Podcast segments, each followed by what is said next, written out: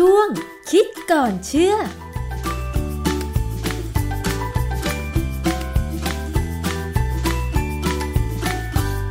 บกันในช่วงคิดก่อนเชื่อกับดรแก้วกังสดานนภัยนักพิษวิทยากับดิฉันชนาทิพไพรพงษ์เช่นเคยนะคะ วันนี้เรามาพูดถึงเกี่ยวกับเรื่องของวัคซีนป้องกันโควิด -19 อีกครั้งหนึ่งค่ะคุณผู้ฟัง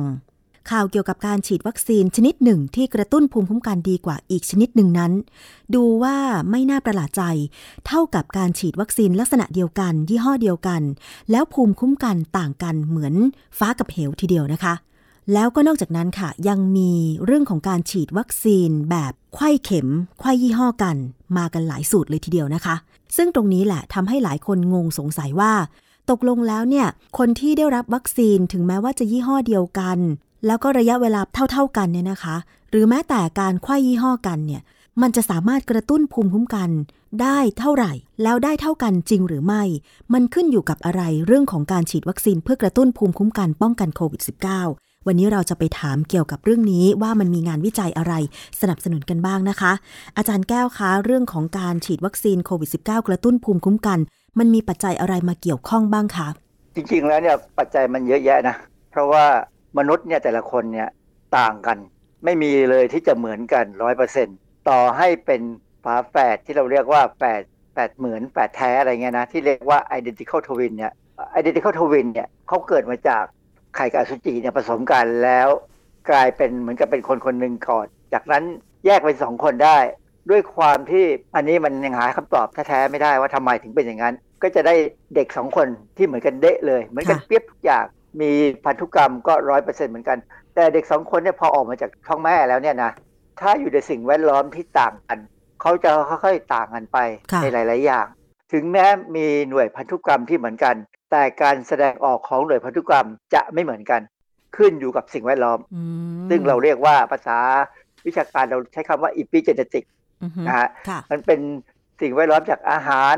สิ่งแวดล้อมจากอากาศจากสารพิษ ธรรมชาติอะไรก็ตามเนี่ยพวกนี้มีผลกับการแสดงออกของพันธุกรรม ดังนั้นเนี่ยถ้าเรารู้ว่าคนแต่ละคนเนี่ยไม่เหมือนกันเลยเนี่ยต่อให้ฉีดวัคซีนชนิดที่เหมือนกันเท่าๆกันเนี่ยผลออกมาก็ต่างกัน มันขึ้นอยู่กับการตอบสนองตอบสนองของร่างกายเรา ว่าไปเนี่ยมันพูดอะไรไม่ได้เลย ต่อให้ผมว่าต่อให้นักวิทยาศาสตร์คนนั้นเก่งขนาดไหน ก็ยังอธิบายเรื่องนี้ไม่ได้เหมือนกันค่ะ อาจารย์ เพราะฉะนั้นต้นทุนของแต่ละคนกรรมพันธุ์ของแต่ละคนที่มันแตกต่างกัน มันเป็นตัวกำหนดใช่ไหมว่า แต่ละคนจะมีภูมิคุ้มกันต่อโรคต่างๆ มากน้อยขนาดไหน คือมันไม่ใช่พันธุกรรมอย่างเดียวไงมันมันมีสิ่งแวดล้อมอื่นๆเช่น ออกกำลังกายไหมใช่ไหมเรามักจะพูดว่าคนออกกำลังกายแล้วเนี่ยมักจะแข็งแรงค่ะคำถามที่ผมพยายามมาคำตอบคือว่าทำไมการออกกำลังกายถึงทำให้คนแข็งแรงกว่าคนที่ไม่ออกกำลังกาย พยายามสืบค้นในในอินเทอร์เน็ตในข้อมูลฐานข้อมูลวิชาการเนี่ยมันไม่มีคำตอบที่ชัดเจนเหมือนกัน แต่ผมก็ไม่นั่งคิดเองนะ เวลาเราไปออกกำลังกายเนี่ย เราต้องหายใจแรงใช่ไหมค่ะพอเราหายใจแรงเนี่ย อากาศที่อยู่รอบตัวเราเนี่ย มันบริสุทธิ์ไหมจริงๆมันก็มีเชื้อโรคค่ะ โคโรนาไวรัสเนี่ยก็มีลอยอยู่บ้างพอสมควรนะแต่ว่าเป็นแบบชนิดที่ไม่อันตรายหรอกเราก็หายใจมันเข้าไป เพราะฉะนั้นการที่เราหายใจเอาสิ่งแวดล้อมเข้าไปในร่างกายเราเนี่ย มันก็มีการกระตุ้นภูมิคุ้มกันอยู่พอสมควรในระดับหนึ่งค่ะเพราะฉะนั้นภูมิคุ้มกันบางอย่างเนี่ย มันสามารถที่จะ cross cross ก็คือว่าไปป้องกันโรคนู้นโรคนี้ได้ที่ใกล้กันนะได้ยังยังภูมิคุ้มกันโรคหวัดธรรมดาเนี่ย มันป้องกันไวรัสได้หลายอย่างมากเลยค่ะนะฮะเพราะว่ามันมีไวรัสเป็นร้อยชนิดนะที่ทำให้เราเป็นหวัดค่ะดังนั้นเนี่ยอันนี้ก็เป็นเรื่องของการออกกำลังกาย การกินอาหารค่ะก็เป็นปัจจัยสำคัญอะไรเงี้ยนะ โดยทั่วไปแล้วเนี่ยภูมิคุ้มกันเราเนี่ยมันแบ่งเป็นแอนติบอดีส่วนหนึ่ง แล้วก็เป็นพวกเม็ดเลือดขาวอีกส่วนหนึ่งแอนติบอดีเนี่ยยังแบ่งออกไปว่าเป็นแอนติบอดีแบบธรรมชาตินะ กับแอนติบอดีที่ถูกกระตุ้นค่ะ เรื่องเนี้ยผมไปอ่านเจอในบทความวิชาการเรื่องหนึ่งชื่อ factors that influence the immune response to vaccination แปลเป็นไทยง่ายๆก็คือปัจจัยที่มีอิทธิพลต่อการตอบสนองทางภูมิคุ้มกัน ต่อการฉีดวัคซีน ตีพิมพ์ในวารสาร Clinical Microbiology Reviews ปี 2019 ค่ะ แต่ก่อนจะมีโควิด -19 นะอือฮึตีพิมพ์ก่อนตอนต้นปี ไปอ่านแล้วผมก็เออ มันเป็นคำตอบอยู่นะ ที่ว่าทำไมคนที่ฉีดวัคซีนป้องกันโควิด -19 เนี่ยมันถึงต่างกันภูมิคุ้มกันขึ้นช้าบ้าง เร็วบ้าง ตกเร็วบ้างตตกช้าบ้างค่ะอะไรอย่างเงี้ยนะ สรุปว่ายังไงคะอาจารย์ ก็เป็นบทความที่รีวิวงานวิจัย ก็เขาบอกว่าแอนติบอดีธรรมชาติเนี่ยจริงๆ แล้วมีทั่วไปในสัตว์ที่มีกระดูกสันหลังนะคือสัตว์ชั้นสูงเลยนะกค่ะระดูกสันหลังเนี่ยนะมนุษย์เนี่ยจะมีชัดเลยก็คือ IgM และ IgA IgM เนี่ยเป็นประเภทที่คือเราอาจเคยได้ยินนะ IgM IgG สองอย่างนี้จะคล้ายกันนะเป็นตัวแอนติบอดีที่เวลาเขาตรวจวัดพ วกแอนติบอดี test เนี่ยเขาจะวัดพวกนี้ค่ะแต่ IgA เนี่ยเราไม่ค่อยได้วัด IgA เนี่ยเป็นแอนติบอดีที่ออกมาอยู่ตามผิวของทางเดินอาหาร หรืออาจจะมาถึงผิวหนังเราก็ได้นะ เป็นตัวที่จะป้องกันการเข้าของเชื้อโรคเลย เป็นค่ะด่านหน้าจริง ๆ ถ้าเป็นในตามธรรมชาติเนี่ย IgM กับ IgA เนี่ยจะมีชนิดที่สร้างโดยเซลล์เม็ดเลือดขาวที่เราเรียกว่า B1 ความจริงข้อมูลตรงนี้ผมไม่เคยอ่านไม่เคยเรียนมานะ ผมมาอ่านเจอในบทความนี้แหละ ก็บอกว่า B1 เนี่ย มีในตัวอ่อนในตัวอ่อนหมายความว่าอยู่ในท้องแม่ค่ะแล้วก็หลังคลอดก็จะมีอยู่แอนติบอดีธรรมชาติเนี่ยจะมีอยู่ที่ระดับร้อยละหนึ่งของอิมมูโนกลบูลินหรือโปรตีนที่เป็นแอนติบอดีเนี่ยในเลือดเออแล้วก็ลดลงไปเรื่อยๆ ตามอายุที่เพิ่มขึ้น เพราะฉะนั้นเด็กที่เกิดมาใหม่ๆเนี่ยเขาจะมีตัวเนี้ยเป็นตัวช่วยป้องกัน คือให้เขาผ่อนหนักให้เป็นเบาว่าะเด็กเด็กเล็กๆนี่ไม่มีทางป้องกันตัวเองอยู่แล้วนะค่ะยิ่งเอ่อเด็กคนไหนถ้า เกิดมาแล้วไม่ไม่มีโอกาสดื่มนมนมที่มีแอนติบอดีคือนมเหลืองอะนะอันนี้ก็จะมีปัญหาเลยนะฮะแอนติบอดีพวกเนี้ยที่มาจากเม็ดเลือดขาว B1 เนี่ยเขาบอกว่ามันน่าจะป้องกันโรคภูมิแพ้ตัวเอง ป้องกันการอุดตันในเส้นเลือด การอักเสบ ตลอดจนอาจจะมีผลถึงการเป็นมะเร็ง จะสังเกตว่าเด็กเล็ก ๆ จะไม่ค่อยเป็นมะเร็งนะซึ่งเขาก็บอกว่าอันนี้อาจจะเป็นตัวหนึ่งที่อาจจะตัวช่วย ส่วนแอนติบอดีจากการกระตุ้นเนี่ย เกิดจากมีสิ่งแปลกปลอมแล้วเข้าไปในร่างกายเรา เช่นอะไรบ้างเก็จะอาจารย์สร้แอนติบอดีสิ่งแปลกปลอมก็เยอะแยะกรณีพวกเกสรดอกไม้เนี่ยเราจะเกิดอาการแพ้เนี่ยอันนี้ก็เป็นการต่อสู้อะไรที่ร่างกายพยายามสู้นะหรืออย่างเชื้อโรคต่างๆ เป็นแผลเป็นหนองอะไรเนี่ย การเป็นหนองเนี่ยคือการต่อสู้เชื้อโรคอะนะอ๋อหรือว่าเวลาบางครั้งเนี่ยเราฉีดวัคซีนเนี่ยก็เป็นการสอนให้ร่างกายสู้เชื้อโรค ปัจจุบันเนี่ยความรู้ทางวิวิทยาศาสตร์การแพทย์ทำให้เรา ต้องฉีดวัคซีนให้เด็กเนี่ยโอ้โหเป็นสิบสิบชนิดเลยนะ บางเข็มเนี่ยสามสี่อย่างพร้อมๆกันไงนะ คือฉีดเพื่อให้ให้เด็กเนี่ยปลอดภัยกว่าสมัยโบราณค่ะคือสมัยโบราณเนี่ยคนตายได้โรคเนี่ยเยอะมาก พอวิทยาศาสตร์การแพทย์เจริญเนี่ยประชากรก็ตายน้อยลงก็เพิ่มมากขึ้นมากขึ้นมากขึ้น จนค่ะมาถึงโควิด -19 เนี่ยก็เหมือนกับเป็นการจะล้างบางสักรอบหนึ่งมั้งอะไรเงี้ยนะค่ะเพราะฉะนั้นแอนติบอดีธรรมชาติมีแอนติบอดีจากการกระตุ้นมีนะฮะ แล้วก็จะมีภูมิคุ้มกันแบบเซลล์ ซึ่งเป็น T เซลล์ชนิดต่างๆ เมื่อเรารู้ว่าแอนติบอดีหรือภูมิคุ้มกันเนี่ยมีทั้งเกิดตามธรรมชาติ แล้วก็เราต้องกระตุ้นเข้าไป ภูมิคุ้มกันก็ยังมีอยู่หลายแบบแบบนี้เนี่ยนะคะ เพราะฉะนั้นเราควรจะมาเรียนรู้อะไรเพิ่มเติมไหม ว่าเมื่อเราโตขึ้นเนี่ยเราจะคงภูมิคุ้มกัน ให้สามารถป้องกันเชื้อโรคต่างๆ ไม่ให้เข้ามาสู่ร่างกายของเราได้ยังไงคะอาจารย์ การป้องกันตัวเองของเราในตอนนี้โควิด -19 เนี่ยเราต้องเจอวัคซีนแน่ๆ เพราะฉะนั้นเนี่ยทำยังไงเราถึงจะตอบสนองต่อวัคซีนเนี่ยอันนี้ทำไม่ได้แล้ว เนื่องจากว่าเราเกิดมาแล้ว แต่ถ้าเรามีลูกเนี่ยนะคือเขาบอกว่าเด็กเนี่ยถ้าคลอดก่อนกำหนดเนี่ยเด็กจะมีปัญหาในการตอบสนองต่อการสร้างภูมิคุ้มกัน มีบทความชื่อ vaccination in preterm and low birth weight infants in India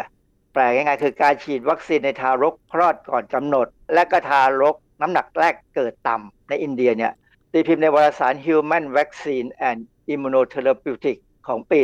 2021 เขาพูดเลยว่าน้ำหนักแรกเกิด หรือการกินนมแม่การป้อนนมผสม มันมีผล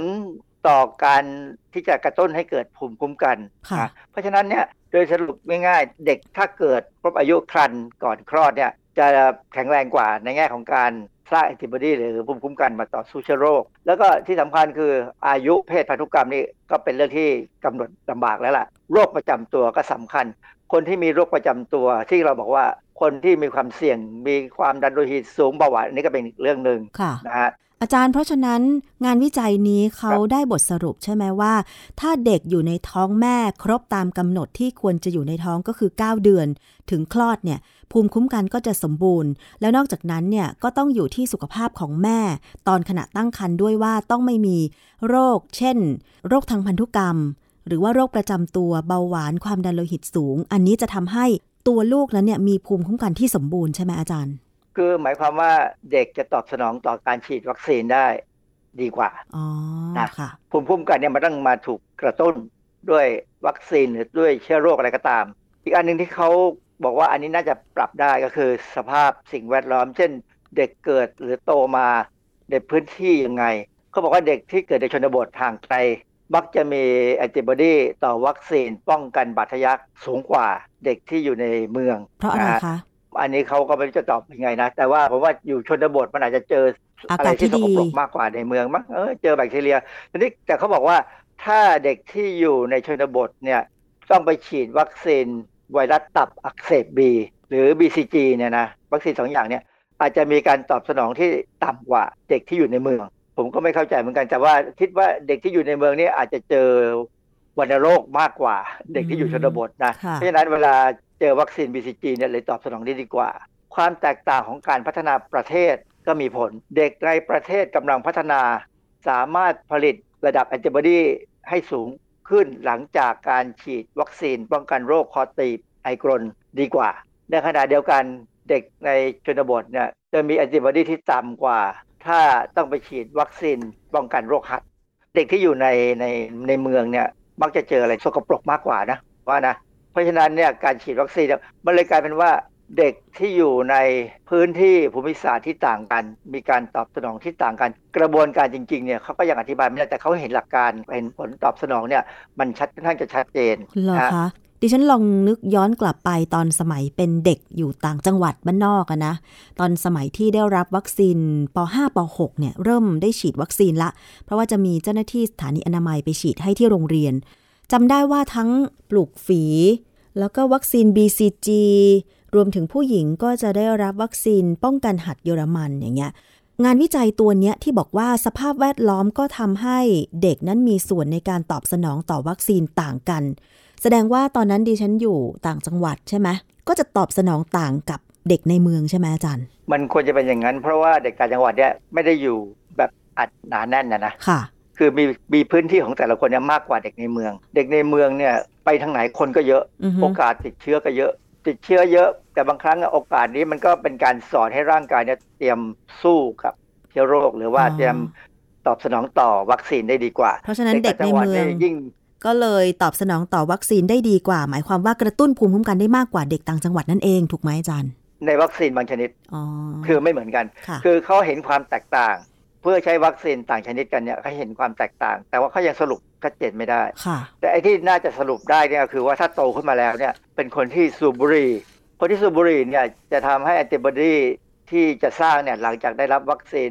ป้องกันไวรัสตับอักเสบบีเนี่ยจะต่ำกว่าที่ควร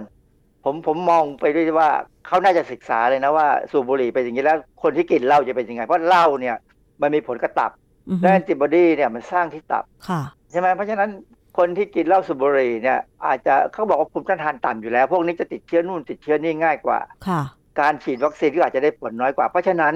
การฉีดวัคซีนป้องกันโควิด -19 เนี่ยบางครั้งเนี่ยคนสองคนไม่เท่ากันอาจจะเป็นเพราะว่าคนหนึ่งกินเหล้าสูบบุหรี่คนหนึ่งไม่กินเหล้าสูบบุหรี่ก็ได้อ๋อเรา เก็บข้อมูลหรือเปล่าค่ะจริงๆเราเก็บข้อมูลนะเพียงแต่ว่ายังไม่ได้มาดูกันมั้งค่ะเพราะว่าเวลาไปฉีดวัคซีนอะไรนี่ผมเข้าใจว่าเขาคงถามนู่นถามนี่แหละ คือแอนติบอดีนี่มันสร้างจากตับเหรอคะอาจารย์หลายส่วนเนี่ยสร้างจากตับแอนติบอดีเนี่ยเพราะว่ามันเป็นคือความจริงก็สร้างตรง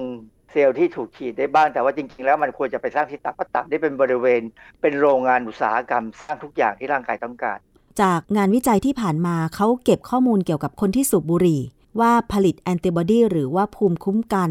ต่อวัคซีนไวรัสตับอักเสบบีเนี่ยต่ำกว่าคนที่ไม่สูบ แต่ว่างานวิจัยเกี่ยวกับคนที่ดื่มเครื่องดื่มแอลกอฮอล์นั้นยังไม่มีใช่ไหมคะอาจารย์ผมอ่านการยังไม่ถึงกับจบเต็มที่นะ แต่ว่ายังหาตรงนี้ไม่เจอจริงอยากจะหาให้เจอ เพราะว่าคนที่สูบบุหรี่มักจะดื่มเหล้าใช่ไหมโดยโดยหลักมันมักจะเป็นอย่างนั้นแหละแต่ว่าอย่างของโควิด -19 เนี่ย เราน่าจะตามข้อมูลว่า เวลาจะดูเรื่องว่าระดับแอนติบอดีมันขึ้นหรือไม่ขึ้นแม้กระทั่งการบูสต์ขั้นเข็มที่ 3 บูสต์เข็มที่4อะไรก็ตามเนี่ยน่าจะดูพฤติกรรมตรงนี้ด้วย ยิ่งมีข่าวว่ามีตำรวจคนหนึ่งฉีดถึง 4 เข็มแล้วนะ แต่ก็ยังล้วติดเชื้อเชื้อ ต้องดูซิว่าตำรวจคนเนี้ยเขากินเหล้าสูบบุหรี่หรือเปล่า หรือว่าค่ะเขามีการออกกำลังกายที่ดีไหมอ่าหรือฮะเขามีโรคประจำตัวอะไร ซึ่งมันเป็น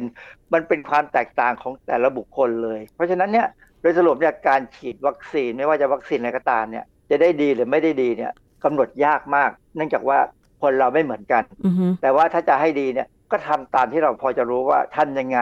สุขภาพเราถึงจะดีค่ะนะแล้วฉีดวัคซีนแล้วทำยังไงถึงจะไม่เสี่ยง เห็นตัวอย่างหลายประเทศนะฉีดวัคซีนได้หลายสิบเปอร์เซ็นต์แล้วนะสามสิบสี่สิบเปอร์เซ็นต์ห้าสิบเปอร์เซ็นต์แล้วก็เปิดมีคอนเสิร์ต อย่างที่อังกฤษเนี่ยเขาบอกเลยเขาเป็นการทดลองค่ะก็ได้ผลนะฮะ ได้ผลชัดเลยค่ะ กลับมาติดกันเป็นแถวเลยเอออเมริกาตอนนี้ก็ติดเยอะเลยใช่ไหมฮะใช่ที่กำลังผมตามข่าวอยู่เนี่ย เด็กนักเรียนบางรัฐเนี่ยติดเป็นหมื่น เพราะฉะนั้นการฉีดวัคซีนเนี่ยไม่ใช่การป้องกันโรคนะกลายเป็นว่าทำให้ลดความรุตานยแรยากงลงอืมเออลดความรุนแรง เพราะฉะนั้นวิธีที่ดีที่สุดคือการอย่าเสี่ยงกับการติดเชื้อค่ะไม่ประมาท อาจารย์แล้วความแตกต่างของชนิดวัคซีนล่ะคะ มีผลต่อภูมิคุ้มกันไหม ที่หลายคนสงสัย ที่หลายคนเรียกร้องว่าทำไมไม่หาวัคซีน mRNA เข้ามาฉีดให้ประชากรเยอะๆ อะไรอย่างเงี้ยอาจารย์ไอ้นี่เป็นเรื่องที่ผมประหลาดใจพอสมควรนะ เพราะว่า mRNA เนี่ยมันเป็นการลัดขั้นตอนในการกระตุ้นภูมิคุ้มกันนะ เพราะว่ามันสร้างมันเอา RNA เนี่ยใส่เข้าไปเลยจริงๆ แล้วเนี่ยถ้าเป็นวัคซีนเชื้อตาย หรือวัคซีนแบบไอ viral vector อะไรก็ตามเนี่ยมันจะต้องผ่านขั้นตอนอีก 1 2 3ขั้นตอน แล้วจึงไปถึงขั้นสร้าง mRNA ออกมาค่ะใช่ไหมฮะมันรัดขั้นตอนแล้ว เพราะฉะนั้น mRNA เนี่ยควรจะกระตุ้นภูมิคุ้มกันได้เร็ว แต่พอเป็น mRNA แล้วเนี่ยมันจะถูกทำลายเร็วด้วยอือฮึเพราะว่า RNA จะไม่อยู่ในเซลล์นาน เมื่อหมดหน้าที่จะต้องไปอ๋อในขณะที่ถ้าเป็นวัคซีนเชื้อตายเนี่ยมันจะเข้าไปกระตุ้นในนิวเคลียสของเซลล์ ซึ่งมีการสร้าง mRNA ออกมาเรื่อยๆ ยาวกว่านะนานกว่าอ๋อคราวนี้ แต่ปรากฏว่าข้อมูลว่าวัคซีนเชื้อตายที่มีการฉีดในบ้านเราเนี่ย ผลไม่ไม่ดีเท่า mRNA ช้ากว่าไหม ถ้าช้ากว่านี่ไม่ว่ากัน แต่ว่าถ้ามันไม่กระตุ้นให้เกิด memory cell หรือว่าทำให้เกิดแอนติบอดีที่ผ่านไปเวลาผ่านไปแล้วเนี่ย ขึ้นมาน้อยกว่าเนี่ยมันประน่าประหลาดใจที่คุณภาพวัคซีนมากกว่า ที่จะไปสนใจว่ามันเป็นลักษณะวัคซีนแบบไหนอ๋อเพราะโดยหลักการเนี่ยผมเชื่อว่าวัคซีนเชื้อตายน่าจะดีที่สุดอือฮึแต่ตอนหลังเนี่ยก็จะมีวัคซีนโปรตีน subunit ที่กำลังจะมาใช่นะเมืองไทยก็กำลังผลิตอยู่โปรตีน subunit เนี่ยเร็วกว่า mRNA เพราะมันเป็นเป็นโปรตีนที่จะกระตุ้นภูมิคุ้มกันโดยตรงเลย ไม่ต้องไปใช้ mRNA มันเป็นโปรตีน คือสมมติว่าเอาเอาเอาง่ายๆ กรณีของโปรตีนหนามของโควิด -19 เนี่ยโปรตีน subunit คือตัวนี้เลยค่ะฉีดเข้าไปปั๊บเนี่ยกระตุ้นเร็วเลย แต่ก็จะถูกทำลายได้เร็วอืมแล้วถ้ากระตุ้นได้เร็วแล้วมีประสิทธิภาพดีเนี่ย ตัวนี้จะไวมากนะฮะค่ะที่สำคัญคือร่างกายของคนที่รับการกระตุ้นเนี่ย พร้อมจะรับการกระตุ้นไหมแข็งแรงพอไหมอือฮึคือถ้าคนไม่แข็งแรงยังไงก็กระตุ้นช้ากว่าอ๋อเหรอ เพราะฉะนั้นเรื่องของการฉีดวัคซีนเพื่อกระตุ้นภูมิคุ้มกัน มันมีหลายปัจจัยจริง ๆ ตั้งแต่เซลล์ต้นกำเนิดของเราด้วย สภาพแวดล้อมตอนที่เราอยู่ในครรภ์สุขภาพของคุณแม่ขณะตั้งครรภ์รวมถึงการออกมาใช้ชีวิตด้วยใช่ไหมอาจารย์ เพราะฉะนั้นเนี่ยมันไม่มีคำตอบอะไรที่จะให้ว่าทำไมเราฉีดวัคซีนเข็มเดียวกัน ชนิดเดียวกัน ระยะเวลาเท่าๆกันทำไมบางคนยังติด เชื้อโควิด -19 อยู่บางคนยังไม่ติดใช่ไหมอาจารย์ อย่างที่ว่าน่ะถูกต้องเลยฮะ แล้วยิ่งมันตอนเนี้ยมีการ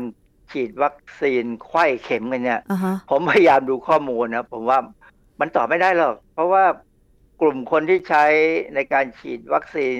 วัคซีนสลับเข็มเนี่ยนะไข้ยี่ห้อนั้นไข้ยี่ห้อนี้เนี่ยเป็นคนที่ต่างกันคือเราไม่ได้วางแผนที่ชัดเจนว่าจะเอาผลให้ชัดเจนว่าจะเป็นยังไง ถ้าอย่างนั้นเนี่ยต้องมีการคัดเลือกอาสาสมัครที่ดี ให้มีความคล้ายคลึงกัน แล้วก็มาแยกกลุ่ม แล้วก็วางแผนทำวิจัย ของเราเล่นฉีดนู่นฉีดนี่ คือผมงงไปหมดแล้วว่าเดี๋ยวฉีดเข็มนู่นก่อนฉีดเข็มนี้หลังแล้วผลจะมาสรุปได้ยังไง ค่ะ